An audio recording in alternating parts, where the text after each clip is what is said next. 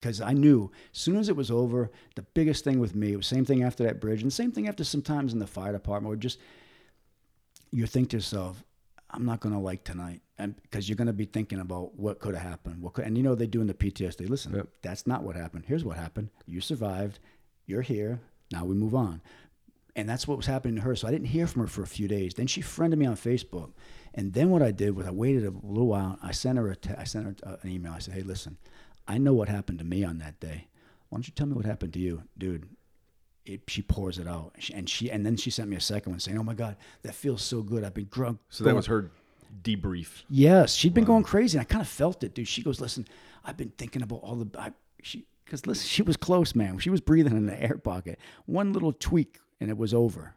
And and you know, and, and, and, and even in her in her in her, e- in her uh, email, she said, "I said to myself, certainly I'm not going to drown. It's almost you know what I mean. Like this can't happen to me."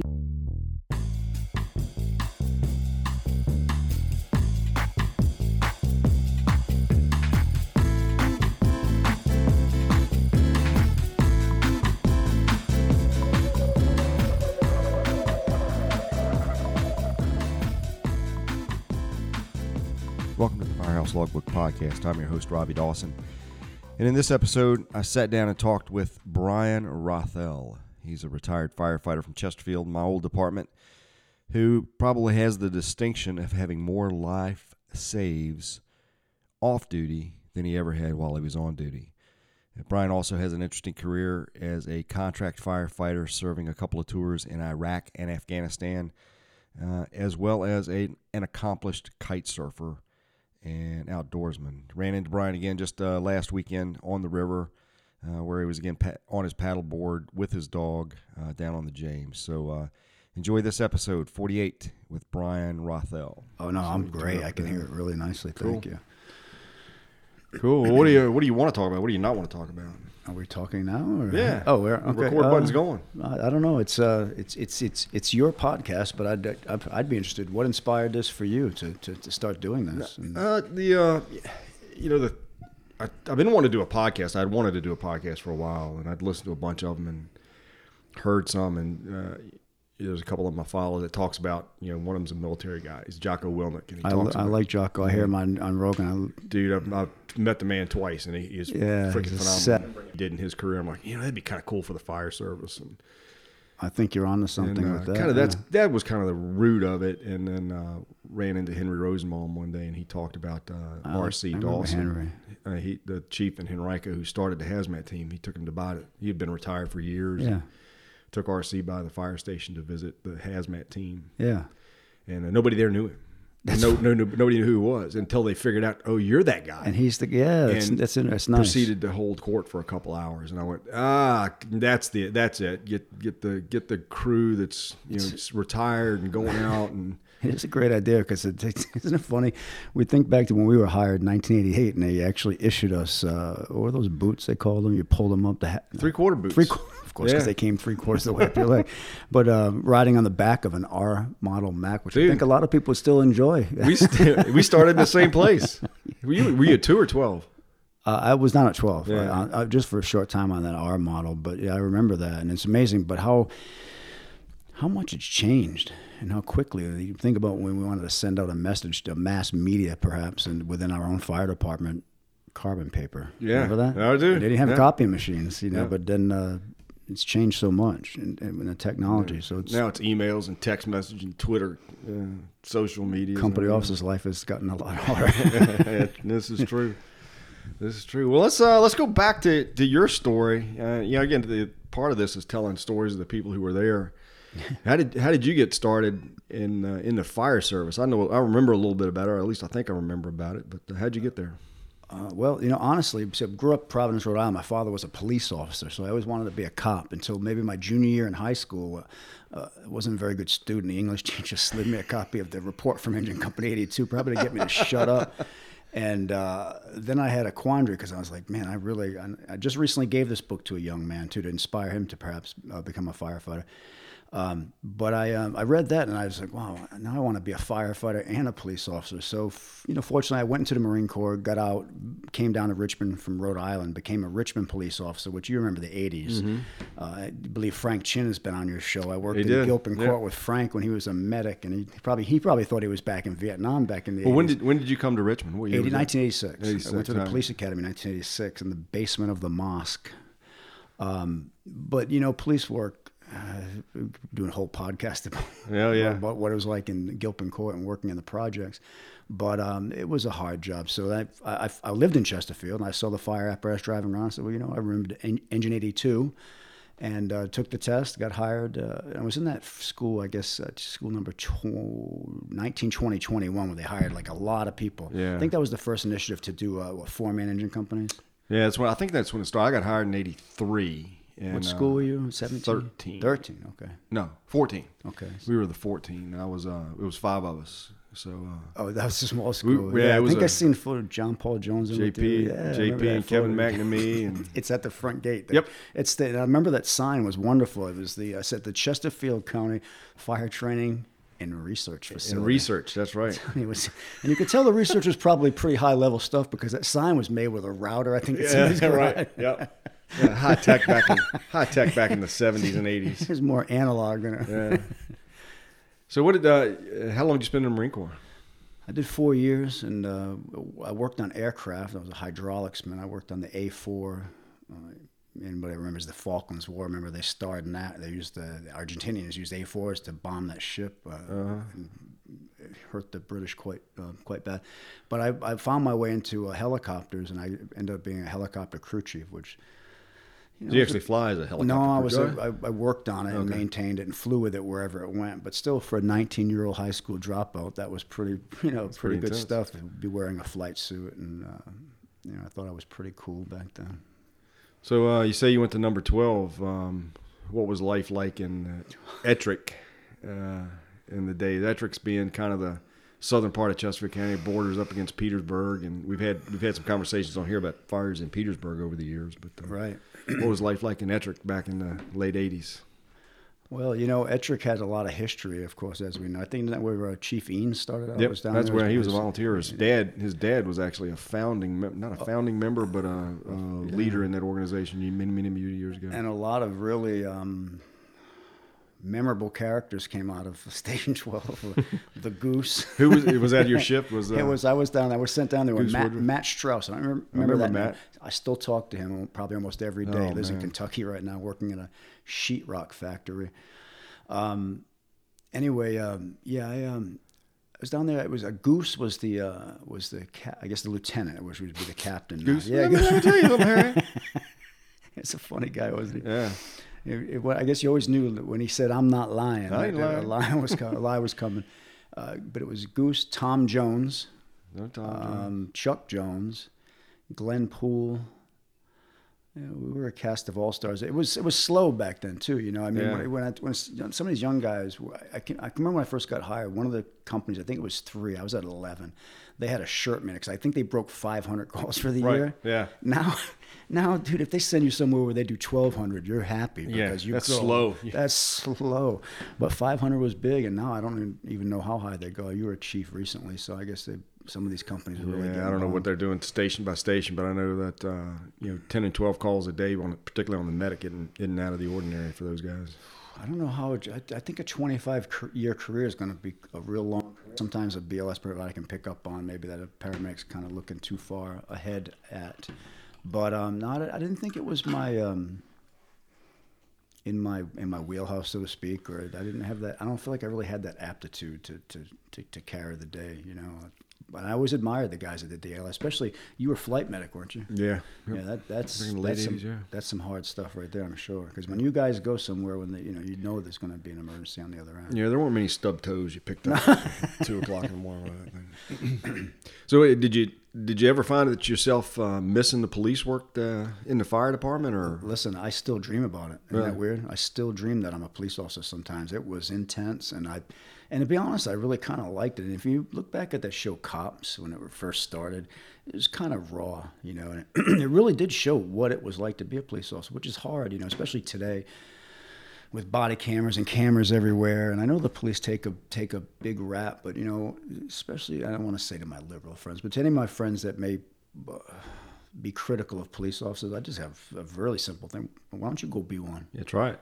Yeah. Go try it. And I love it if you say it sometimes, maybe to a girl or she's small. But I'm just a, you're just a what?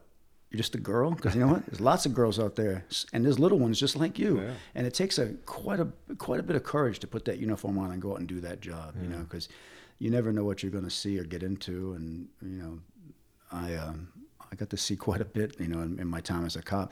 But it but it also it um, fire department burns you out in a different way and stresses you in a different way. And I think in the police department, you deal with a lot of, uh, I would think, but I was, I was young. I was like 21, 22 years old, and I was carrying around a, a pack of Tums and Rolaids in my pocket, you know, because I had this terrible heartburn all the time. Because, and I used to think to myself, because it's fear. I mean, you have you have very real fear when you're a yeah. police officer. Because I mean, you, you do studying jujitsu right now, and um, I'm not a large person, and uh, you go to a violent domestic dispute in the projects with two people or more in the house, and you're alone, you know, things can go bad real quickly. Did you ever hear uh, Keith Chambers' story when he was a he was a police officer before he came to the the fire department. He was a. I, I I knew him when he was a fireman in Richmond before he became. Yeah, a, yes, yeah. we met a long time ago. But yeah, tell he, me the story. He was at uh, in Bermuda Run, and mm-hmm. it was a, one of those domestic cases, and it was apparently some larger individual picked him up and tried to throw him through the sheetrock wall. And he said it looked when he came down and turned around and looked at it, it looked like a cartoon character had gone through the sheetrock. Like Wiley Coyote. Yeah. I think that was kind of one of those things that made made him decide, hey, maybe this fire department thing again well, wouldn't I, be a bad I can idea. Tell you, the, two things that were uh, became quickly apparent to me when I was a young police officer because all I wanted to be was a cop. My dad, I'd hear all those cop stories of Providence, Rhode Island, back in the day. So I finally get to be one, and probably on my first couple nights, I realized one thing. I came out of the police academy in December. Number one is police work is really boring in the cold weather. There was nothing going on. And the second thing was this: the field training officer told me, he said, "Listen, we're going to go on some domestics. We're going to do some things over these next couple nights. I don't want you to say nothing we go in on a call, you just shut up and act like you're not even there. Just watch how I do it. And I, he was like probably a 38 year old guy, which is an old guy to me back yeah. then, and he didn't look like much, but I earned a lot of respect from him. Like we went on this violent domestic. It was I can still remember in, in Gilpin Court where I ended up working actually as a police officer uh, full time. It all I can remember is my my legs were shaking so bad that when I looked down at my pant legs, I could see them moving, and I was just hoping that they wouldn't start making any noise, like rippling in the wind. And I and if if I would have had to do something, I don't think I would have been able to even say anything. So, with that in mind, I had to go over the next few nights, knowing that pretty soon he was going to turn to me and go, "Hey, you're in Your charge." Turn. And when it was, I felt like it was an out of body experience. I could hear this booming voice coming out of me, and I was taking control. And and I remember after the incident, he goes, "Man, you did a good job," and I I was beaming. I was like, "Well, I think I can do this."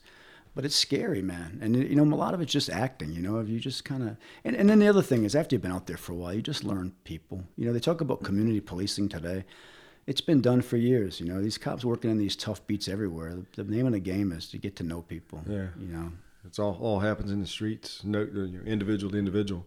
That whole. Um, you know, when I went to law enforcement school in FM, the fire oh, marshal's oh, office, right. yeah, and uh, yeah. they talk about the, you know, that that continuum of force, and that first thing is the mere presence and your ability to use, whether it's using your voice or using your body position or yeah. using your stature mm-hmm. to say, "I'm in charge here," and and everybody needs to calm down because we're going to deal with this issue or whatever whatever the situation is. It's not it's not that you've got the badge on; it's how your attitude toward the and I think something, you know, when this cop, he was funny. He told me some funny things. Two of the things that always stuck out in my mind, he, and, it, and, it, meant a lot. He goes, "Hey, remember, I want you to remember something out here. This is not cops and robbers. This isn't Hill Street Blues, which was a popular show at the time. Because you can get killed out here, and um, you know, I, I, always seem to remember that. You know, j- just to uh, always know that you know some, something bad can happen out here, and I think that it, it actually ends up. Oh, I'm sorry. And the second thing I was, I was forgetting it, but the second thing he told me is very important. He goes, "Remember something. Every engagement you have with a person out here, there's there's at least one gun involved." And it's true, your own. And and you know when you when you go to work, a lot of people can't. And you know maybe a lot of firefighters hearing this, or just maybe people that have never done these jobs. When you put a gun on, you almost feel like a, it's almost, you know, in your little child's mind, you, pick, you sling that belt around, you strap it on. It's almost like a, you're like some kind of old west guy. I'm, put, honey, I'm going to put my gun on and go to work it's it's it's odd when you think about it that you'll be carrying a gun to go to work. Well, how much of that that that that mind call it mindset training, the the awareness of your presence being part of the the equation, how much of that translates do you think or did translate from the police car to the fire truck or ambulance? Uh, a, a lot, especially the training. And there's a couple of there's one instance that sticks out in my head as far as training is concerned. And I and I actually got to use this example in Afghanistan with my the chief I had there. And I ended up having the same chief in Iraq. Um, but as far as that training is concerned, uh, and, how it, how it transfers over, you know, in the fire service, we, we train the same way we, we're, we're going to go fight a fire. So, I mean, uh, the story that I had heard, and it's, it's valid. I just watched a little short mini documentary on YouTube about it. It was these four California Highway Patrol officers that got murdered by, um, by, by these two guys back in the day, back in the 70s. And, uh, you know, four California patrol officers killed by two guys. Shocking. They got in a gunfight. It was a real gunfight. It lasted a while, and four guys, four police officers were dead at the end of it. But when they, I guess, autopsy took the guys' uniforms off, they found they had shell casings in their pockets. You know the story Yep, then. Okay, yep. so, you know, and in, in Iraq, we would start to do, or, or in Afghanistan, we would start to do something without our masks on. I go, hey, you know what, Chief? I said, maybe we should always use our masks. The contracting was a little bit different. A lot more things they did better than, than we did, and we did a lot more things better than what they did. But I said maybe we should be wearing our masks and masking up and getting ready for this because it, it would be important. And just a couple little things like that. Um, but yeah, the um, Yeah, so that just so everybody knows that that story of the shell casings in their pocket was uh, they were shooting revolvers, and when you go to the range, when you shoot at the range, you empty your brass into your hand, put it in your pocket, so you don't have to clean it up off the deck. And that's what they did in the real gunfight because that was muscle memory, and It that's what they were exactly, doing. exactly. And, and as far as, did you ever hear that story that Petey Hypes would tell? I've heard a bunch of Pete Hype stories, but Well, one about me. I was a rookie. I was working with Hatton Bottoms and Low at Old Station Number Eleven, and I had might have, I- I went to a mini academy. Chris Harrell and I you know, seven days with Paul Newton teaching us, and then they throw us out for OJT, and it was Go 'em. Wasn't it great? Like when I was in drill school, I could work overtime because I'd been out in the field for Oh, six yeah. months. So it was kind of all that's gone now. But um, we went to an alarm activation. We pulled up in front of this house somewhere over there in Company 11's first due, and I was on the street about five days. I had my air pack on. I jumped off and started walking into the yard. And suddenly, over the radio, it said, "Also, be advised, there's a the burglar alarm activating at the at the place." well, suddenly, a guy ran out the ran through the front yard and ran to the backyard, and I started to chase him. I had full air pack, and I caught him. there's some muscle memory. exactly. That was that muscle memory. Of, I was, I'm thinking foot pursuit, and I remember Petey behind me going, "Brian, you're not a cop anymore." Turned out it was the homeowner, fortunately. Oh But, no! After you tackled him in the back, I didn't tackle Oh, him, but I. I did. Got, I might have put my hands on him a little bit. but it was a kind of a funny story. But that was that thing you get in this muscle memory because when you're a police officer, suddenly like I remember when I, the first time you get in a foot, like you you, you, you say to somebody, "You got a warrant, you're under arrest." You go turn and put your hands behind your back. They turn around. They, they don't turn. Yeah, they turn around and they And run. gone. And then and it's so funny that the first time it happens, you he's like twenty car lengths away from you before you go. Hey, wait a minute! I gotta go get I'm supposed to be chasing you. uh, but uh, those foot pursuits. Another fun. Just to tell a quick funny thing about foot pursuits. I used to be running through Gilpin Court at two o'clock in the morning, maybe chasing somebody that bailed out of a stolen car or something.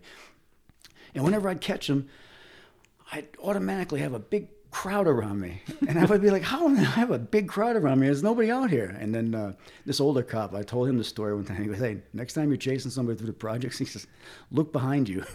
and they're chasing you. too. yeah, the whole every time you pass a little crew, they, they, they start chasing by because they No want to see what happens when you catch them. Well, nowadays they're carrying cell phones and video and the whole. Oh, yards, which ma- which makes it horrible. I, don't- I don't know if this is. What do you think? Is this uh, how much has this impacted the fire department? I think we've always carried a pretty good reputation, and that, that's what drew me to the fire department. I think they weren't shooting at you when you pull up or throwing bottles. They were happy to see us. Well, yeah, it was. It, it was a different kind of mindset. You know, the fire fire department guys were always, you know, happy to, you know, like you say, happy to see him when the police got there. At least somebody was not going to be happy that they were there, and that's kind of always the different different mindset. But um, I think that you know, overall, I think public the public view and whether it's social media or cameras, it's. Uh, uh, a little bit tighter scrutiny, different scrutinies. Oh my God! You mean a, a concerned citizen Yeah. called, and he's going to have video.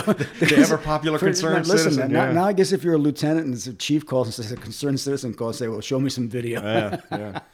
Yeah, and uh, I've, I've had John Crosby on here. We've talked about it. It's a good thing they didn't have social media and cameras on t- cell phones back then because we probably half of us wouldn't have had a job. But, The tank lot would have done. oh yeah, that, number four was always a topic. Yeah.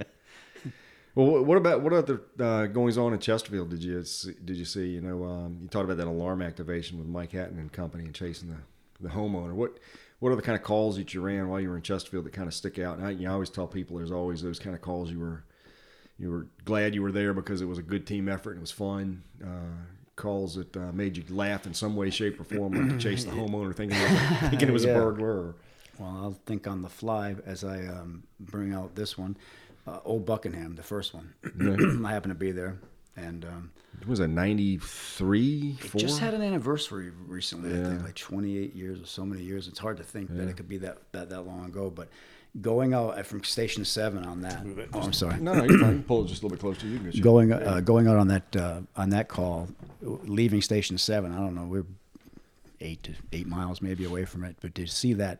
The, the the light in the sky, The glow the glow in the sky to see something that big. I don't know if you were there that night. I night. think I'd gone to Hanover by that time. I, I'd, I'd either just gone to Hanover or had been there for a while. But I, I, I, you know, I still had friends there, and I certainly heard about it. but but so on a funny note that if you know Chesterfield people listening to this would enjoy it and maybe people that can relate to it from other departments that has everybody has a guy in their station that That guy. that guy that he wants to like I mean who wants to miss that call like I, I I was victim of that one time when the they had a big Petersburg fire when I was at 12 and I missed it but I had been at Buckingham so I had that one in my pocket but Chuck Jones was detailed to station 3 and was Oh. on the ambulance that night and that might have been the only piece of apparatus that didn't find their way up to that fire and I'll never forget when we all got off that morning we were heading back you know you you've gone you've been the most biggest incredible fire of your life you're stoked beyond belief you can't wait to get off and go have some fun we're coming down in the van and they, there was Chuck driving in his pickup truck waving at us and he just looked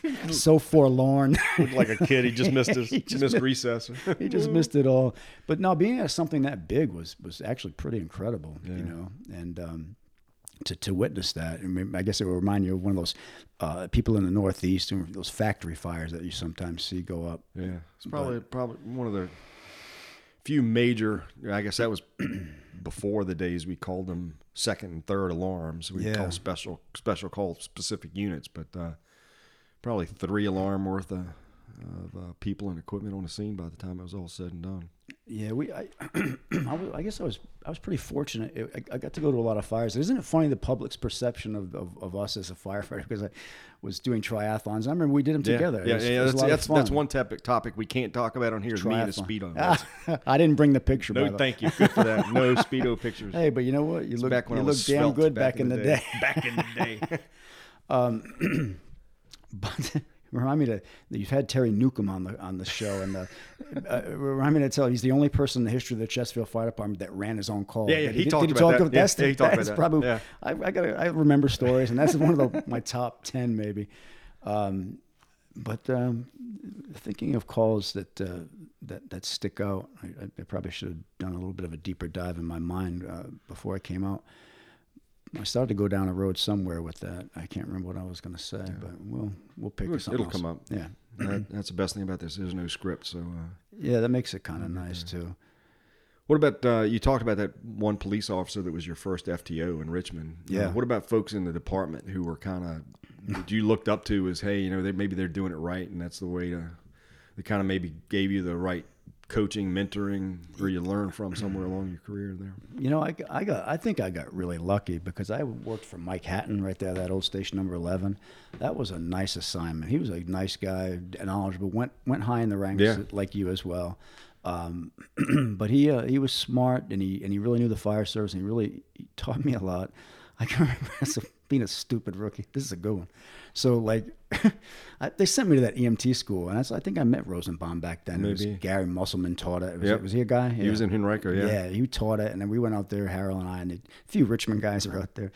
But um, we had a motorcycle accident there on Cogbill Road, and we had you know those big orange tackle boxes we had. And I guess we didn't bring the one that had the four by fours in it or something. Mark Lowe said, go get a four by four. So I went and got a four by four.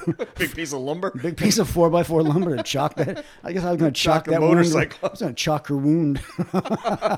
Not that four by but, four. but funnily enough, they don't know that because as I walked towards them, I did think, wait, you dummy, I can get the four by four pad. But that is funny. Though. four by four. Yeah. I know you've told on yourself, so it's out there. Yeah, yeah, yeah. I got a few more.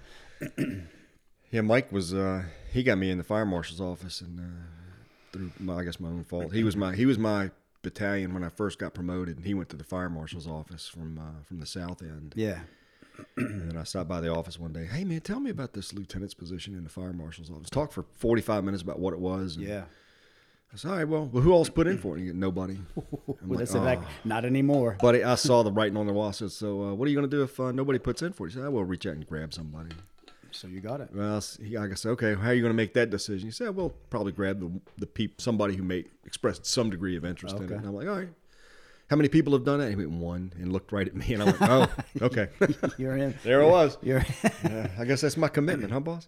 I would, uh, when you mention that, I, I would ask you the question, uh, and you can make the comparison. But I think one thing that I would have, is appealing about the police department is you can go to a lot of different divisions. You can be in patrol, you can be in K9, you could be in a task force patrol, you can be a detective in like nine different divisions within detectives. You could do a lot of different things. you could ride horses.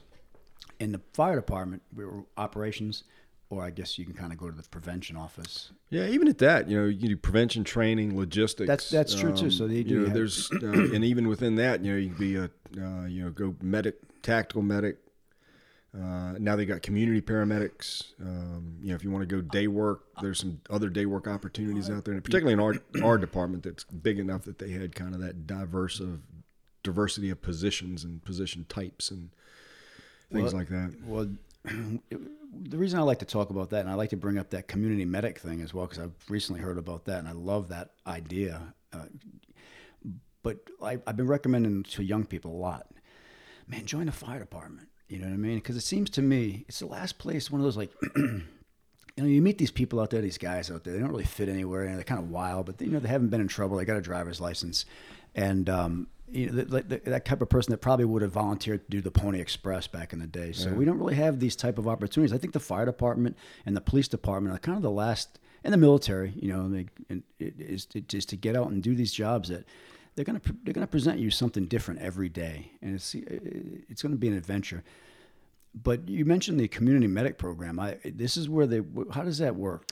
Uh, it's been a while since I talked to them, but I know they've got a uh, three or four people on day work who uh, really uh, they called them uh, loyal customers. You and I would have called them frequent flyers. No, we would have called them non-compliant diabetics. that, that too. Yeah, that was a very specific diagnosis, and I know who you're talking about there.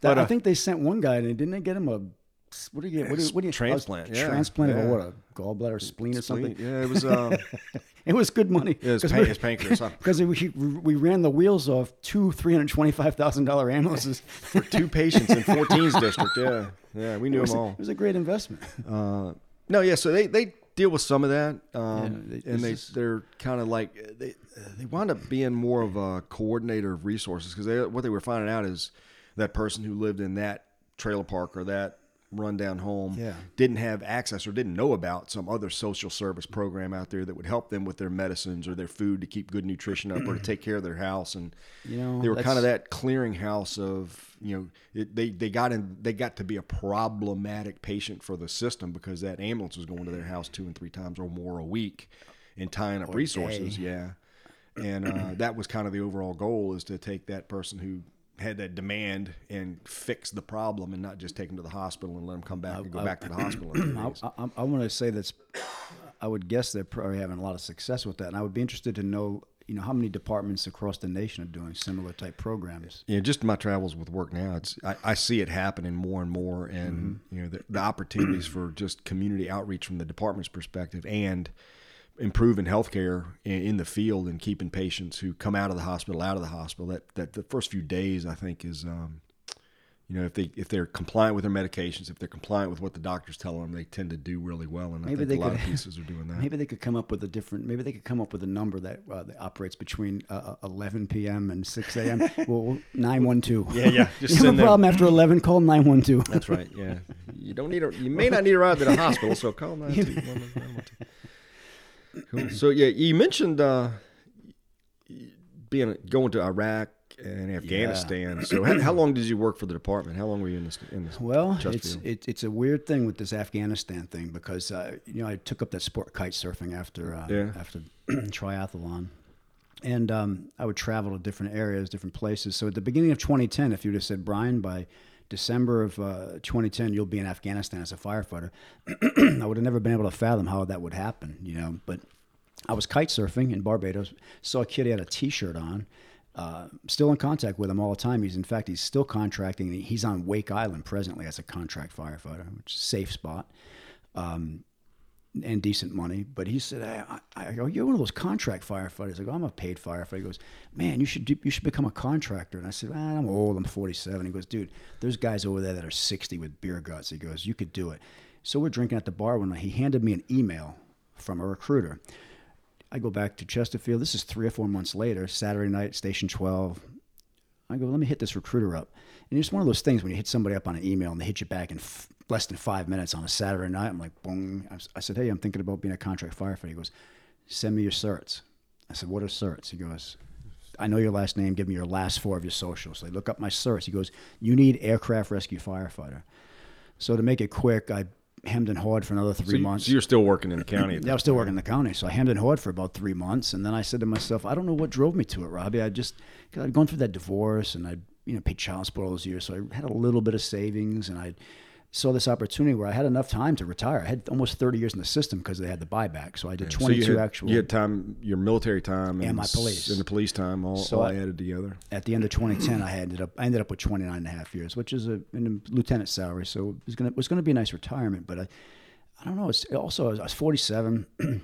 I'd been in the military, you know, at that, at that age, I, we were we're 57, 59 now, respectively. But I wanted one last adventure, you know, something that was going to be, I don't know, it just seemed like it would be You mean cool. a different adventure other than kite surfing in Barbados? Y- yeah, Okay. well- I just want just want to qualify that where this whole story Some- started. somewhere that they might shoot shoot rockets at me.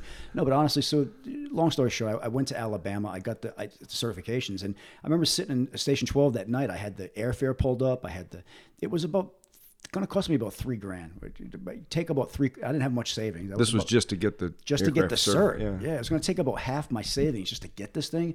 So I told myself, when you click this button, you're, You're in. going. You are. You have to go. So it was this really weird next six months where I got the cert. I applied. They sent me a contract immediately. Panino was there. Everybody was looking at it, and all the money and the the mm. bonuses. So it was exciting. And then, then I got on this waiting list, and I told Makara her.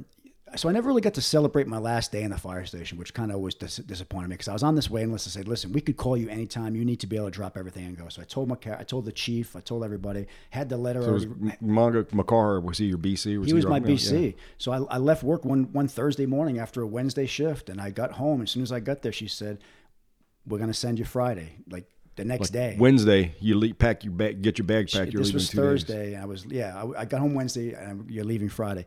So I went straight back to work. I did all the notifications, and I turned in my gear, and it was an odd feeling, man, turning in that gear in, because this is a big move, right? And I'm going to a war zone, which I'd never been to one, you know. And Afghanistan was doing the build up in 2010. That Obama sent all those people. That's what inspired this massive hiring they were doing they were sending me emails with in 72 font that's in red that said we need people that can deploy now so i'm like i'm in i want to go i want to do this but there were a lot of times between leaving and i wasn't going to quit i wasn't going to back out but there were some times when i got over there that i was like what am i doing man this is So what was it like? Were you were you on a military base? Were you on an outpost? What was the? No, well, I just ended up on an outpost. I ended up, in fact, you know the story of Bowe Bergdahl when he walked off the post and Yeah. he got captured by the Taliban. He was walking to my base, and I was there at that time too. He, he was on a he was more like small checkpoint on the. We were on the right on the we were on the Khyber Pass. He decided he was going to. This is his story. He was going to walk to Fob Sharana. I was at Fob Sharana. It was in the Paktika province. Sharon was the capital, and there's a lot of funny little things that happened out there, and um, and I'm glad I did. I never regret. I'd, I'd go back in a minute, um, and most of the guys I work with are the same. You know, we're like we have crazy fond memories of this weird place, you know, to to, to live and work. Uh, but I got to we get you get to Bagram first. You go first. You go through a, uh, and it was in South Carolina. You go through a like a training program, and it's about seven or eight days, and they go over all kinds of things like it they have to give this to you. Like if you're captured by the enemy, that you'll do this. You know what I mean? And it just whole. I mean, the, the odds are. Was that a bit of a wake up call to you? Like, holy it, crap! What, what, have I gotten myself into and, again? And exactly, and a lot of the people I was there in this program with, we were a subcontractor. We were ITT. They were, we were providing firefighter services, and, and we also did logistics. But we were subcontracting through Fluor. Well, Fluor had stuff in Afghanistan I mean, excuse me, mostly in, in well in Afghanistan and Iraq. but so there were a lot of guys that were from Iraq, and like, I will tell it to you like this: how dangerous was it?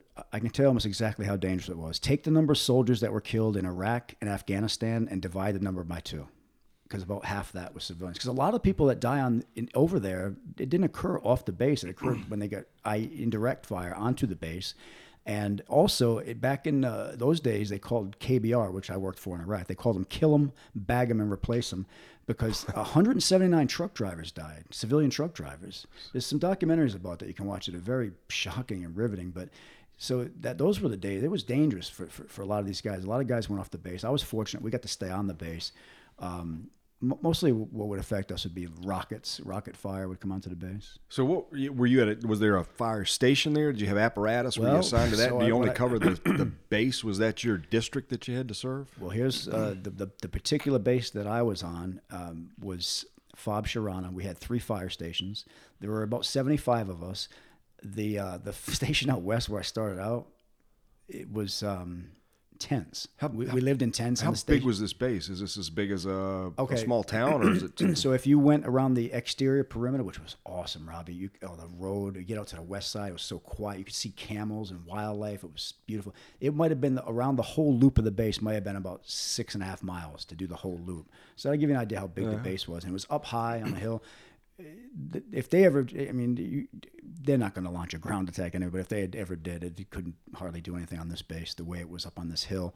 But uh, and and for rockets, like they'd be down below us, so a lot of times they'd shoot them, they'd go right over the top, and and just you could see them hitting the field on, on the other, other side. side. But every now and again, they would get lucky and hit the base. Uh, fortunately, when I was in Afghanistan, we didn't have anybody killed on the base. Uh, we lost some soldiers that you know off the base. What uh, I mean, what what type of call load were you running on the base? Was it in well, response to those attacks, or was there other other sometimes? Oh, and I, you know, I should have finished my. Uh, the, so uh, I was there as an aircraft rescue firefighter, okay. and in Afghanistan, I'm trying to remember. I don't, I don't think they had a civilian fire department in Iraq. I'm, I'm, I don't. I shouldn't say that. I don't think they had a structural fire department in Iraq. KBR had the mission for aircraft rescue firefighting. That was it. Another company oh. had a had the contract for the structural firefighting, and those guys didn't get paid anything. They, they, I'm 6,500, and it sounds like a lot of money at first, but when you're over there, sixty five a month or sixty five hundred a month, yeah, take home. But typically, it's about when it, when the things were hot, it was about ten thousand a month. Wow. In Iraq, the, there was some five week paychecks and it's a lot of overtime, so you could make a lot of money and uh, that was the allure in, in some ways as well. Uh, and, when, and, and, when I took the job over there, I had a few Chesterfield guys actually uh, contact me and want to do it. Wow. And I told them, no, no way, I wouldn't help them do it. Yeah. What kind of aircraft were you servicing? Was it all uh, helicopters? Was there fixed wing? Afghanistan, we had just about everything. It was a dirt airstrip, but like C-130s and cargo type stuff like that. Helicopters, uh, a lot of. They were they flew us back and forth from Bagram to this base on Russian-made helicopters flown by Colombian contractors. And I'm guessing these Colombian contractors had some experience flying in those jungles because the way they flew these things, they they knew what they were doing. But yeah, that was it. And we had uh, we had drones on the base, so mostly our call volume was uh, picking those drones off the side of the runway when they didn't uh, when they land missed something. properly. and we also had a big one, and people could Google this. You can Google this uh, C-130 hit by drone Fob Sharana or or Afghanistan, and you will see it. It was wow. uh, they were lucky, and and the C-130 was in the wrong place. Uh, hit the took the motor out. You can see photos. It's amazing that they were able to get the thing to, to the ground. uh, fuel was pouring out of that wing. It was amazing. Those they they call them like flying tanks, and The C-130s. Yeah, and the people that were on it, what scared all of us on the base was that we just saw the people. They didn't know what happened. They, they opened that, they dropped that rear gate. It was all people just like us, civilians, like and army. I mean, there's three ways they get you in and out. Because we were, like I said, we were at a forward operating base. We were way out there. They, you would go in and out on a Colombian, excuse me, a uh, Russian-made helicopter flown by Colombian contractors. A little Cessna, like I don't know, 11 seater that was flown by a contractor. Yeah, Yeah, so which was the best one. and, and the worst one would be on that C 130 because it was hard to get in and out because soldiers had priority, of course. So you might be ready to get on it at Bagram to come back to your base and they'd get bumped Nope. you- day after day. So, and uh, when I saw that, I was like, oh my God, man, this, I mean, these guys came close, you know? How long did you stay in uh, in that two, Bob ye- in two, Afghanistan? two years. I should have Did you stayed. did you make it back? Did you was it a six month stint, a couple weeks back home, six months No, back over? I- you were there for two solid what years. well, what I did was uh, when I first went, after my first ninety days, I took a break. I went to I went to Amsterdam because you know I'd been a fire for all those years, and I'm like, you know, I've always wanted to go to Amsterdam, and uh, you know, legal weed, and it's a pretty place, and it, it, it was great. It was a real nice place. I really enjoyed myself there, and. Um, I didn't participate in any of the uh, ladies that you'll hear about um, that they have in Amsterdam and other places. In fact, that's part of the training they put us through. Uh, tips training. You, uh, contractors will know this as I say this. Trafficking in persons. Uh-huh. So they suggest that you do not participate in. Because of the human trafficking component. Yeah, that- yeah, yeah, and plus, just uh, you know, it's probably not a nice thing Not the do. cleanest thing. yeah, morally. but uh, yeah, so um, two years, uh, and, and and what happened was I I should have stayed. The money was great. I had it made. I had my own room, even though it was a tiny, tiny room. I lived at. I was the only person living at Station One. Everybody else lived elsewhere. I had to commute to work on the bus. I really had it made. But my company had my my retirement wasn't going to kick in until I would say August of 2013, let's say. So I still had about 15 months before my retirement would kick in. I said, you know what would be a great idea? This company has a contract down in Curacao. And what the Curacao contract is, used to be located in Manta, Ecuador. And what it is, it's the uh, United States government's uh, aircraft interdiction effort to keep drugs from coming out of South America. So all they did was they just moved it from Manta, Ecuador, to Curacao. Aruba, Bonaire, Curacao are all there right off Venezuela. So our mission was again aircraft, but they were they were these uh, Air Force aircraft. You know the ones that go up in the air and they got all those equipment on radar and ra- radars radio and all these different surveillance things. stuff. yeah. So our job was and nobody shooting rockets at you in Curacao. yeah. And hey, hey, wouldn't it be great to live on an island and, and go kite surfing? Listen, I, I, I lasted two days. I put in my resignation. It was a nightmare. I, I it was. Oh, really? yeah, it was the worst decision I ever made. I was. It was a dumb thing. I should have never done it. Yeah, I don't. I don't. I should have stayed where I was at because it, the, the morale was poor down there. No one was happy, and you.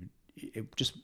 It wasn't anything what I pictured it would be. The But grass isn't always greener on the no, other no, side. no, yeah. no. That's what that's what I found out. So that, that kicked me down. I came back to the states, and I had to get out of the country because I was going to be responsible to pay twelve thousand five hundred in taxes because I didn't finish that whole year. And um, the guy said, "You know what? Just go somewhere." So I went and I went and lived in South America for six months in Peru. Cool. What'd you do down there? Just, just Kite- work it all kite kinds of surfed and I worked I just did some part-time stuff at a hostel. I didn't get paid. But again it was interesting to find these things out of things that you would think would be a dream come true because I always wanted to I'd kite surfed many different times in many different locations and met so many people in Brazil or here or there. So you always meet the guy that's like uh, Robbie Dawson. He's uh, he was a firefighter. Now he's retired living in Brazil and he kite surfs every day. So I'm like I'm gonna be that guy. So but rather than sell the house and just do it I had this opportunity. I had to get out of the country anyway. So I'm like, let me go down there and do this. And man, I'm going to tell you again, there were probably that first two weeks, I'll bet you I had my computer open with a flight picked out. I'm, I, I want out of here. I, and why? I'll tell you why. Because I was, because I was scared. I'm, I'm not, not, not really scared for my safety. I wasn't. No one was going to hurt me. I never, never had that feeling. But I didn't know anyone. It's a, it's a little town called Mancora in Peru. It's the Piura province. If you look at South America, you'll see how it sticks out into that, that like, like Little kind of knot. tit at the end. You know, it was the very furthest point out. But I didn't know anyone. I didn't speak the language. But I'm glad I stuck it out because So it's kind of that isolationism that kind of gets in your head. yeah, that. And then I stayed, and you know, within a couple months, I had a girlfriend, and um, I, I've had a lot of friends, and they even made me get a cell phone so they could get in touch with me at night. And it was, it ended up being such a rewarding experience. But I kind of met some people, uh, quite a few Americans on that trip that ha- had looked. Wait a minute, they didn't look. They, they leaped before they looked. They said, "Let's sell everything and move. To, let's go. They'll go somewhere for a week or two weeks. We're in love with the place. We'll buy it." And then They bought it, and then wait a minute, Ugh. two weeks after yeah, that, Yeah, yeah, it's kind of cautionary to maybe any any reti- any any firefighters out there dreaming of retirement to an island.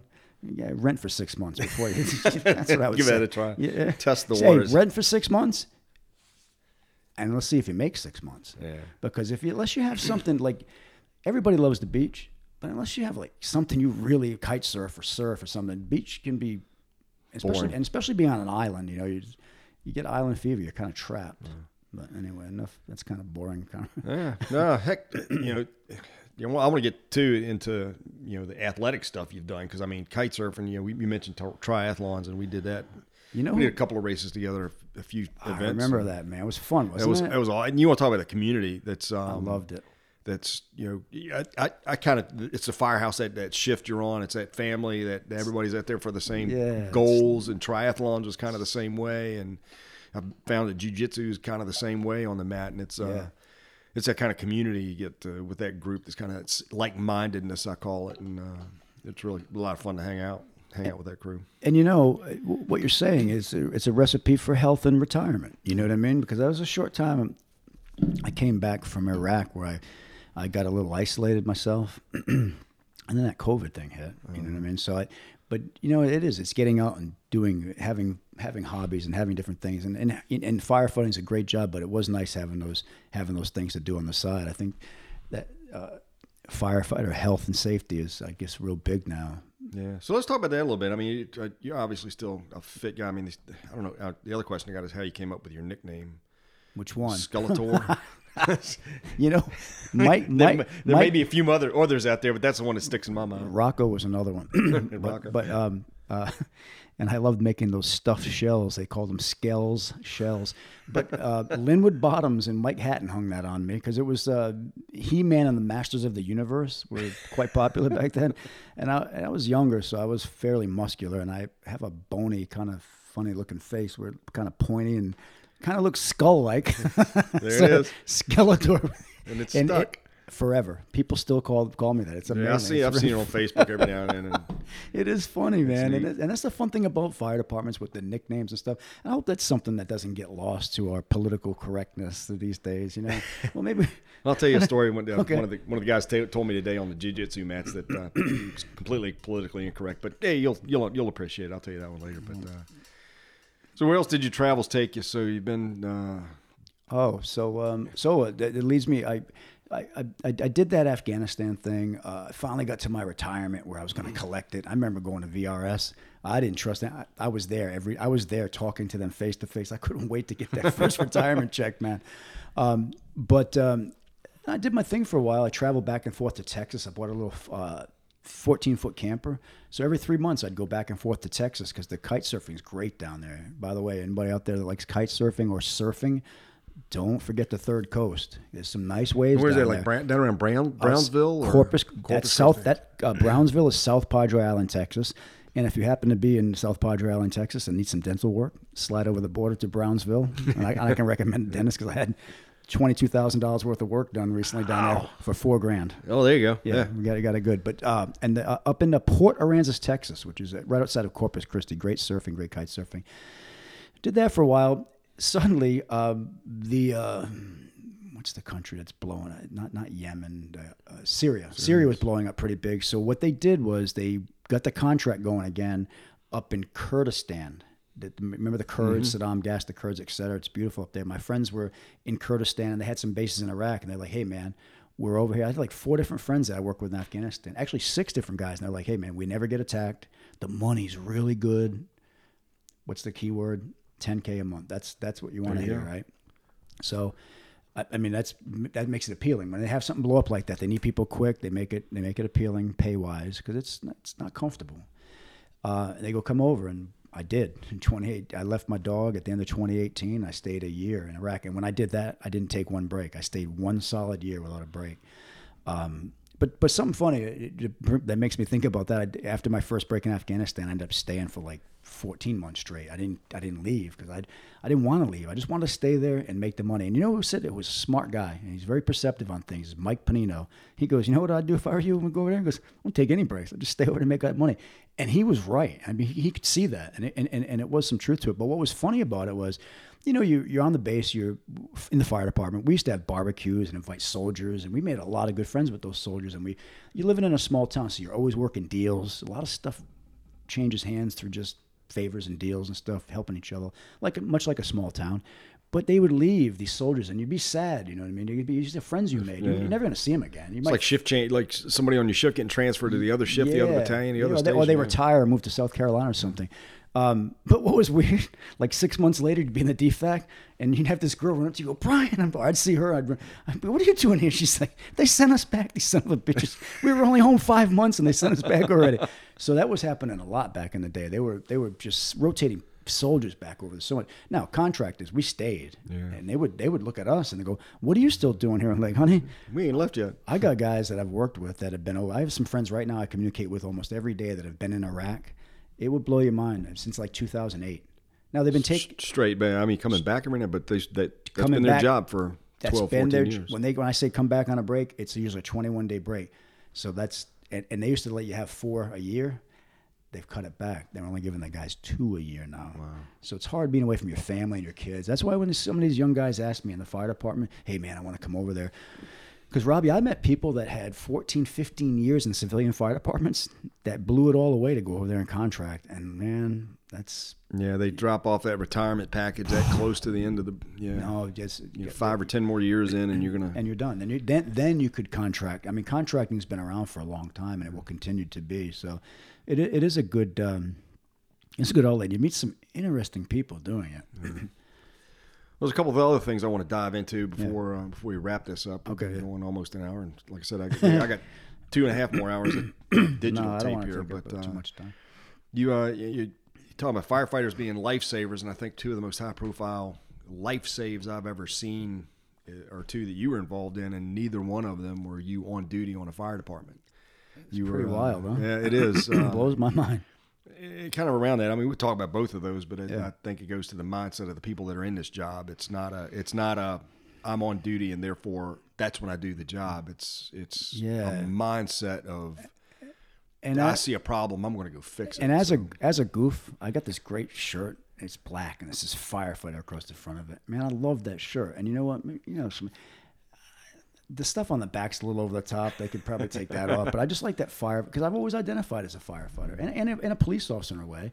And and that first rescue, hadn't I been a police officer, I might not have the, the training I got in that might not have transferred over because I two of those things came into play on the first one because the first one was rescuing a guy yeah, so yeah, trying talk about that. that what year was this? in 06. 06, okay. Yeah, and I'll just Off duty. off duty. I'll just tell you the quick. I'll try to get it out quick, and I'll also tell you the odd things that happen as a result of it. Um, but yeah, so I was off duty riding mountain bikes with a friend, uh, Buttermilk Trail. We were going westbound on Buttermilk. You get up on the Nickel Bridge and you go north, and you're going to catch the North Bank Trail, go back to the parking lot at Belle Isle. So we had I we were riding across the Nickel Bridge. Kate and I, a friend. There was a, another guy we was coming towards us. He's a friend of ours, Jimmy McMillan. Uh, I said, Hi, Jimmy. I just drove past him. Well, I got to the other end of the bridge. I look back. Kate's about halfway across the bridge and she's talking to Jimmy. So I'm just sitting with my foot up against the guardrail on my seat of my bicycle. And I see this black guy come out of the woods. And my, immediately, you know, you get that feeling, you know, Hair on the back of your neck. yeah, because he just didn't look good. He didn't look right in his face, and was like you know, homeless looking, and but he just didn't look right. So I just watched him walk down the sidewalk. He started walking south and towards Jimmy and Kate, and I just started spacing out, looking into the woods, and all of a sudden I heard her Kate scream, "Brian!" And I looked, and the first thing I thought was, "Where'd that guy go?" and what happened was he was he climbed over the edge of the bridge. Now he was over the railroad tracks because the Nickel Bridge goes over the James River, but it also goes over some railroad tracks. He was hanging, not hanging, he was standing on the outside of the bridge, and he was le- had his hands behind him on the rail, and Facing away from the facing bridge. away from the bridge. Good, good, and and leaning out. So I started to glide down towards him, and he looked up. He climbed back over. Uh, what I did next probably was what able what made me able to save him because I, I I dismounted the bike. I clicked out of the pedals and I dismounted, and I had bike pedal. I mean bike shoes on. So for a split second, I thought, you know what, I'm gonna grab this guy. But then I, but he's big, you know. I thought, well, wait a minute, he's suicidal. What if he throws me off the bridge? I'm with him. 150 pounds. He throws me and then follows me. So he started to sprint, uh, and he jumped. He hit the thing with his chest, and he went over. And I was able to grab his hoodie, and I pulled down as hard as I could. So now he's on the outside of the bridge, hanging down, and I'm I've got his hoodie sweatshirt in my hands, and I'm creating a uh, what do you call it when the rope does a half turn? I'm creating Just a, kind of bite across it. yeah, I'm taking a little bite, point. but it's not much. You know what I mean? I'm holding him, and I'm slowly, it's slowly starting to put me up because he's about over 200 pounds. And Jimmy runs up to me, the other cyclist, and he says, "Brian, what can I do?" I said, "Jimmy, lay down on the ground." I go, "Get, get something." Grab his pants. He goes, "I can't get his pants." I, he goes, "I got his underwear." I said, "Good." He grabbed him. He gave him this atomic wedgie. We secured him, kind of. He's like, "The underwear is ripping." So some people had been hiking and now they were walking across the bridge. They were from the James River Rowing Club. They were like, What can we do? I said, Everybody, lay down, do whatever you can. I said, Get a hand on anything you can on this guy. And when they did, I climbed up on the bridge and I started to go over. I was straddling the rail. And this is kind of a funny story. A, guy grabbed me and he goes, What are you doing? And I, and I said, I'm, I'm a firefighter. And I was like, Okay. You know what I mean? Like, oh, "Yeah, all you know what you're doing. But you know how funny firefighters are. When I told the story the next day in the firehouse, and this I got this from multiple stations because everybody wanted to hear the story. You know, it was that commercial was famous back then. But a couple of firefighters said, "Hey, Brian, wouldn't it have been funny if you go? Well, I'm not a firefighter, but I did stay in a Holiday oh, Inn Express last night. I didn't come up with that, but that's what I loved Yeah. about being in the fire service. You guys come up That's with your that brothers stuff. and sisters, yeah. But look, I got down. I I, I, I kind of shimmied down. I locked my leg on the lower rail, and I got a hold of him. And I asked someone to hand a backpack down, and I was going to loop his leg because my idea, Robbie, was there's no way we're getting this guy up. And we had just done that handcuff drill training, getting that person up through the thing. I'm yeah like, we're not getting saving firefighter save, rescues, yeah. Yes, I'm like, we're not getting the guy up, but maybe we can hold him, and if the fire can get, can get here, maybe they can get him. Couldn't get him with the with the thing, so I managed to go. I repositioned. I got closer to him, and I got him in a headlock with with one arm, and I, I was holding the bridge and with my leg and my arm, and I was able to pull him up a little bit more. And I guess you know how it is, like more people could get their hands on him. So then all of a Better sudden, grips. better grips, but more more power. So they started to lift him, and then more people got their hands all on him, and they lifted the guy up. And then probably when he was about like, he was on his way up, he, he kind of started like maybe he was changing his mind, and he started like gripping the thing and kind of helping himself up over. And uh, yeah, that was that, you know. And um, I ended up uh, getting a, a what's called a Carnegie Award. It was started in 1907. People could look at you know what that is. It's an award they give for heroism for civilians. I guess they say it's. Uh, I received it, but I also got this uh, strange award. It was called the. Um, I got these. I guess awards from an insurance company. I got an award from the from the state, and I and I was really happy with it. And it was nice to get these awards, and I felt uh, really accomplished or whatever. But I was getting kind of sick of a, of going to the ceremonies and stuff. I was over it, and I get this phone call, and it's from DC, two hundred two something. But I and I I wanted to ignore it, so I didn't pick it up. I get a call from Chesterfield. It's Chief Graham. He says, "Brian, this guy just called from D.C. He's from the Department of Justice. He wants to talk to you." I said, "What's he?" I said, "I said, what, I said, what's he want?" He goes, "I don't know, Brian." He goes, "He wouldn't tell me." He goes, "Call the guy." So I called him up. He goes, "Hey, man, look, you're getting this award. It's a Public Safety Officer Medal of Valor. It was established by Congress in 2001." Blah blah blah. I'm like, "Yeah, okay, cool. Just send it, put it in the mail." I didn't know what it was. I go, "Can you just mail it to me?" He goes, he goes Brian, President Bush is going to give you this medal. So he gave me the dates of when it was I was going to go up there to get this medal, uh, and I had already purchased tickets to go kite surfing in Brazil, so I didn't go. Yeah. I'm going to Brazil. That's what I did, Yeah. And then um, I felt bad about that for a long time. Then about maybe eight months later, I got a call from uh, the guy that was the uh, in charge of the committee that uh, approves these awards. He was actually the president of the New York City Firefighters Union. And he said, "Hey, I noticed that you didn't get to go to see the president." He goes, "If you like, you can go this year with the with the next group." Oh, cool. So it was kind of a kind of a neat thing, and uh, they the, the president even commented on it. he, Oh, said, wow. he said, "You stood me up last year." yeah. it was funny. Kite surfing was a little more. Yeah, but were I, invested in I, that would-. I, I would have. I tell you, I'm, I'm glad I got that a second opportunity because it was neat to, to get to go experience that. They flew my mother up from from Florida, Oh, neat. so it was kind of a neat experience. Then the uh, the second one was just here a couple of weeks ago. That's how kind of we got reconnected. I, I'd Yeah. actually thought you were living s- still in Texas or Yeah, on some well, far off uh, I thought I was Caribbean island or something. But uh, I said, "Hey man, are you still back in Richmond?" Because uh, saw you on the news and all the Facebook comments that went out. What uh, what happened to me? It was Memorial Day weekend. Memorial Day, yeah, river was nine feet, and we were there. And you know, typically people will go out, and, and of course, you you remember on uh, we lost two girls that day. Yeah. They went over Bosher's Dam and they drowned, so the river was really unsafe. And that Yeah, so Richmond's Richmond's James River is uh, they measured it I guess at the downtown gauges and it runs anywhere from five to six feet during the summer and that's Right. pleasurable levels. You know, college kids, everybody goes down to hang out on the rocks and kind of lay in the rapids. And when it gets up above six, seven feet, yeah, it's kind of fun kayaking, canoeing. And when it gets up in the nine, Nine- foot range, it's it's experts dicey. only, and it's on the kayaks. It's usually experts only, and it's that they don't take the rafts through the Hollywood Raft. They go to the far side Right. because it's really dangerous. So we we saw these two people coming down in a double inner tube. They the, they didn't have any life jackets on. It turns out they had life jackets with them, and um, I pointed. Out there's a couple of friends. I pointed them out. There's some young guys I know. One of them just graduated the police academy. I'm always talking to him about water safety down there, watching these people. I said, "Hey, look, Keenan, look." He goes, "I can't believe it. They were going on by, heading towards the Hollywood Rapid, and uh, Hollywood Rapids a pretty good It's drop. It's a gnarly. huge drop. It's- when, and at- when and at, at seven feet, it's it's. I, I've never run it just because it's that big at, a drop. At nine, it's terrifying. They flipped over. She got stuck in a strainer. He was on top of it. In her story, in her in her in the story she recounted to me, where she says was she's she breathed underwater.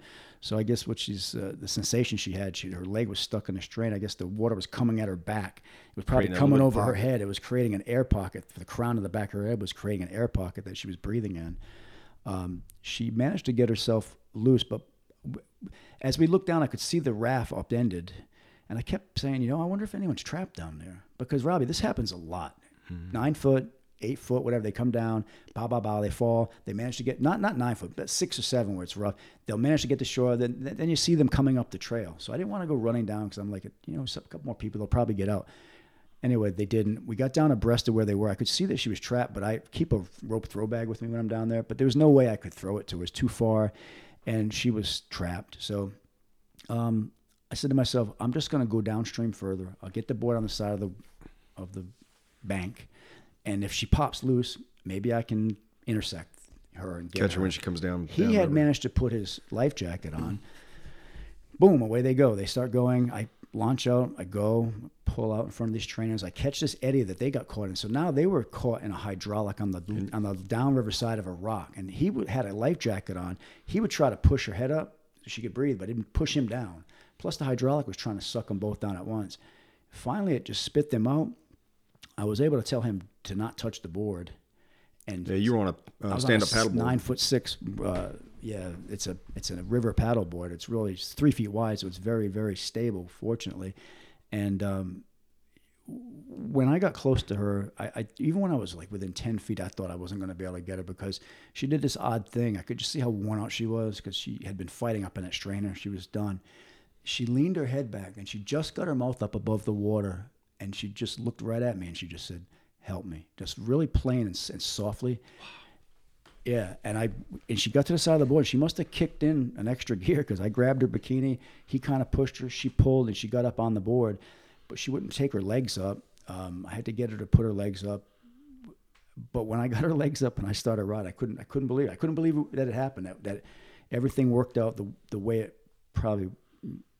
You know, it, so many things could have gone wrong. You know, and and I, and and that river at that level, the if you do any um, kayaking at different levels, it changes it so much. It's that volume of water. I had never ca- Speed and- the speed of it, and I have never ca- I have never paddleboarded that section of river at that level because you wouldn't. It's just too dangerous. There's, there's strainers everywhere.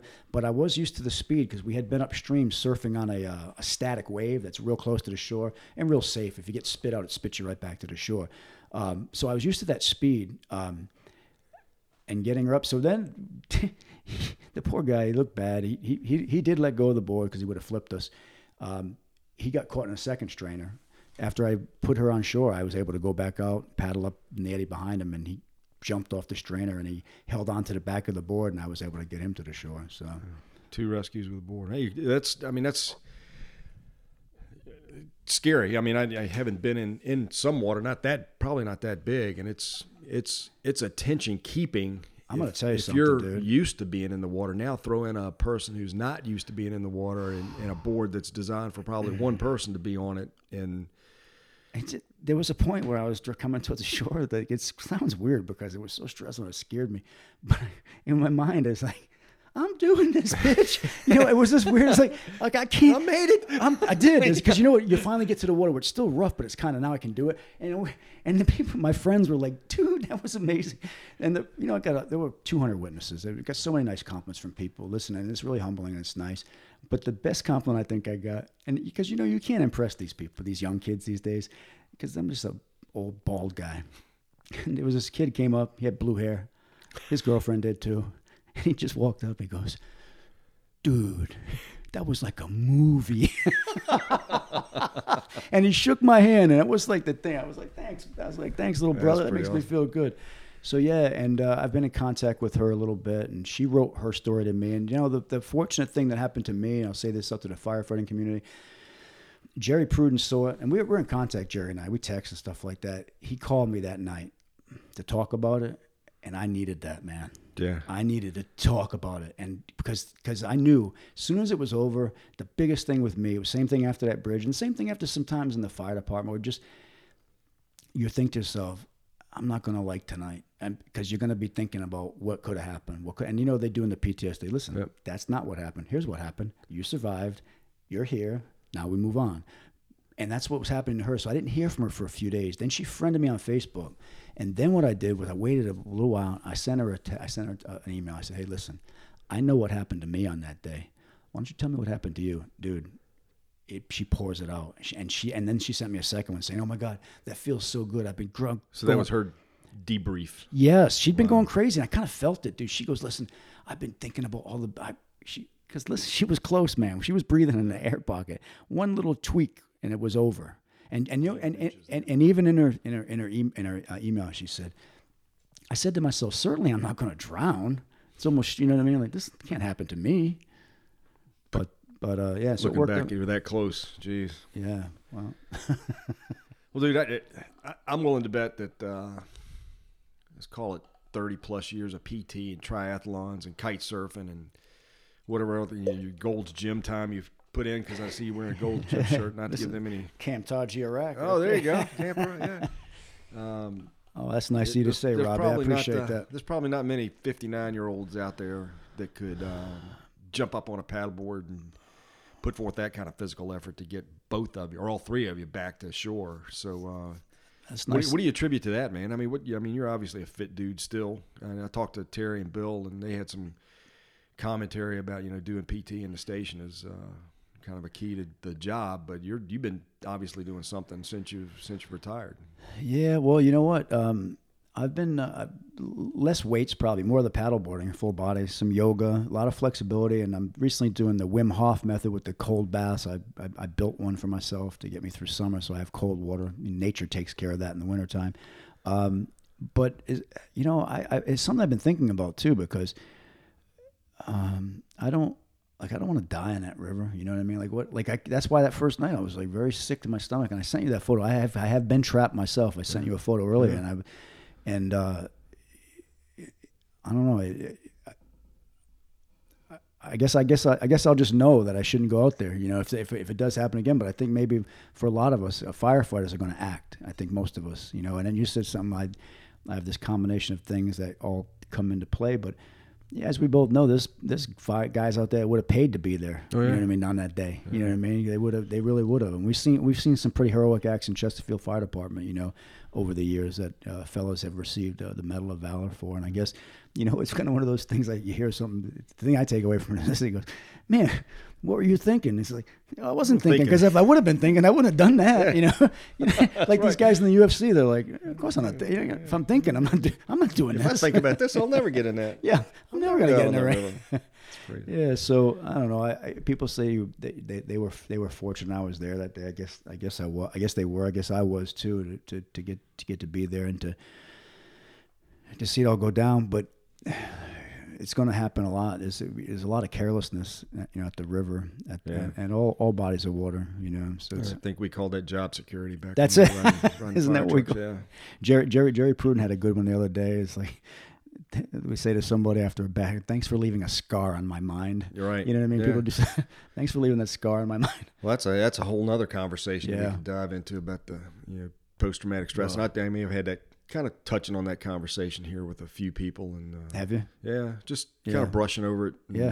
uh, Uh, it's interesting. Uh, which which which particular episodes for for the people listening maybe, and also for me. I'd like Um, to. uh, Can you, the- if you can remember off the yeah, top of your head, I forget it. the numbers, but Okay. uh, one of the one I of the think I'd like to. one of the I guess the one we dove into it the Yeah. most was uh, the one with the jujitsu guys, uh, the crew I trained jujitsu with. Yeah. There's a you know, there's a DC firefighter, there's a Henrico firefighter, and a Chesterfield Okay. firefighter, Yeah. and myself that kind of talked about that and what you know. I, I've been away from the job now for four and a half years. Right. Um, Twelve. yeah. So it's yeah, well, you've been away from the job a couple of weeks from my perspective because you went into it here a few weeks ago. But uh, you know, just talking about what what what critical incident stress is today, what the teams are like, how it's being deployed in the in the business. Yeah.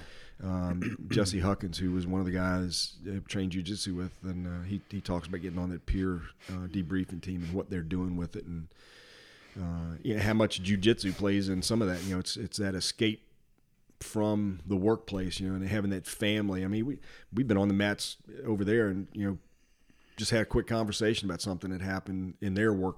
You know, I don't do that crap anymore, any, routinely anyway. But hey, man, I ran this call the other day, and and it's nothing more than sharing it with somebody who understands, and uh, you know, having the having that conversation and, and doing that data dump, whether it's on a jujitsu mats or a formal critical incident stress debriefing or peer counseling or That's the- whatever the next level of that is. Getting rid of it. Yeah. And that's what her. She kept carrying. She goes, "Oh my god, I feel so good to get rid of this." That's And I told her, I said, "Yeah, I'm- glad." I got, but I felt weird. I'm like, "This is kind of strange." I haven't really heard anything from her, you know. Then it sent me to that one, and then then the secondary one was so nice. But I'd like to, I'd like to, I, I, I guess, just like everything in the fire service, uh, the, the critical incident stress debriefings probably come a long way as well. I Yeah. mean, they probably change.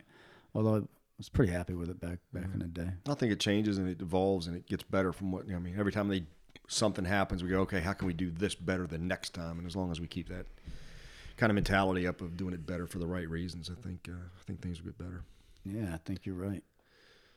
So uh, we're plus an hour and ten minutes or Yeah. so. Um, what uh, you know, years in the fire service, years in the fire contracting service, years or a couple of episodes in the recreational realm of rescuing people.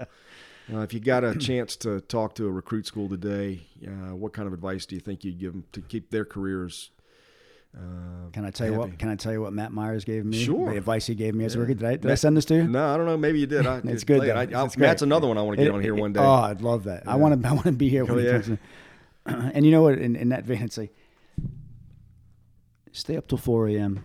and talk to your fellow firefighters in the bunk in the bunk room. You ever remember doing that? Yeah. having Oh, a yeah. co- Matt Myers would be one of those guys. I'd be. It'd be. It'd be like four. He's like, man, we gotta go to sleep. But you know what I mean? Be close like that. It would would would, would be great advice. But that's not the advice he gave me. That's just what he did. he said, you know what you do? Always walk around with a clipboard. look busy. He goes, he goes, and a broom. Yeah, that, the other one is a rag in your pocket, so it looks like you're that was Matt. something. Yeah, he goes, and he going, it worked. Yep, that keeps you out of trouble. No, hey, but- hey, what are you doing? I'm cleaning something here, Chief. That's I'd be. We should- come up with the top, top, top ten thing worst, uh, worst advice you can give to a rookie, or come up with the top ten best. Yeah. But uh, I, I'm sure you've heard some good ones Yeah. uh, from from some guys. But I don't. I, you know, I, to me, I would just say. Gus Grissom said to the said to the contractors building those rockets, all those pieces supplied supplied by the lowest bidder. good, yeah. He said, "Do good work." that's it. you know, just do a good job. Be, thorough when you when you go to work. Remember, this is you know it's a fun job, but it is your job. Check the apparatus, check the equipment, and uh, you know take care of each other in that department. And and, and you know what, and, and just always have fun because it is it's a fun job, isn't it? Yeah, and it goes I- by in a blink of an eye. it, that's the other thing, you guys. say, "Well, I got eight years left. I'm like, eight years, dude. Listen, if I was you, I'd just start slowing down and just enjoying it because you, you're gonna miss your. And that's the thing about well, uh, not not so much in Afghanistan, but when I went to Iraq, I hadn't been a firefighter since 2012. I thought I would never ever be a firefighter again. And I'm gonna tell you that when it hit me so nice, I loved. it. I felt so good when you got back at the when I got the- back to Iraq, the very first morning, I I was checking out the SCBA's, and I went, man, I was back. firing them up. you know, I put the mask on, breathe a little, make sure, you know, I just felt it just felt good to be checking out that equipment again. Now, now, however, it is over, unless of course they offer a twelve thousand dollar a month Yeah, contract that, somewhere. Ten thousand dollar a month power No, price went up. Yeah. we'll go again. Go. Uh, but I enjoyed the talk, Robbie. Yeah, thank, man, thank you for inviting me. Good and, catching uh, up, man. We hadn't, yeah, we probably hadn't seen you. I know I hadn't probably hadn't seen you since you left. And It's been a long time. Yeah, it's been a long And time. we didn't bring up the the uh, speedo. No. scenarios, so, uh, That's so good, though, man. Hey, you got to fly a freak flag. yeah, that's Hey, it. and just think how much faster you probably went wearing it. Yeah, yeah. Just running away from people, trying running away from people with cameras is what I was doing. You- it's actually kind of a blurry picture, so you might have been moving quick Yeah, when I it. snapped it. as fast as I could. So, hey, Brian Rothell, man, yes, thanks, uh, Well, thanks thank for your you, time. I appreciate you coming by and Yeah. uh, sharing the stories. And uh, take care, man. Let's go to the Thank river you, someday. brother. Yeah, we'll do it. Ha- Thanks again to Brian, and thanks for everybody for tuning in to the podcast. Uh, make sure if you've got any comments or suggestions, drop me a note at firehouselogbook at gmail.com. And make sure you follow along on Instagram, Facebook, and Twitter for any updates. Just also a quick note uh, there was an Instagram spoofer out there. So if you are following along on Instagram, make sure you follow the accurate and most up to date Firehouse Logbook podcast on Instagram. That handle is at FD Logbook Podcast. That's it. There's no numbers, there's no other names associated with it. So uh, make sure you've got the correct Instagram account and follow along.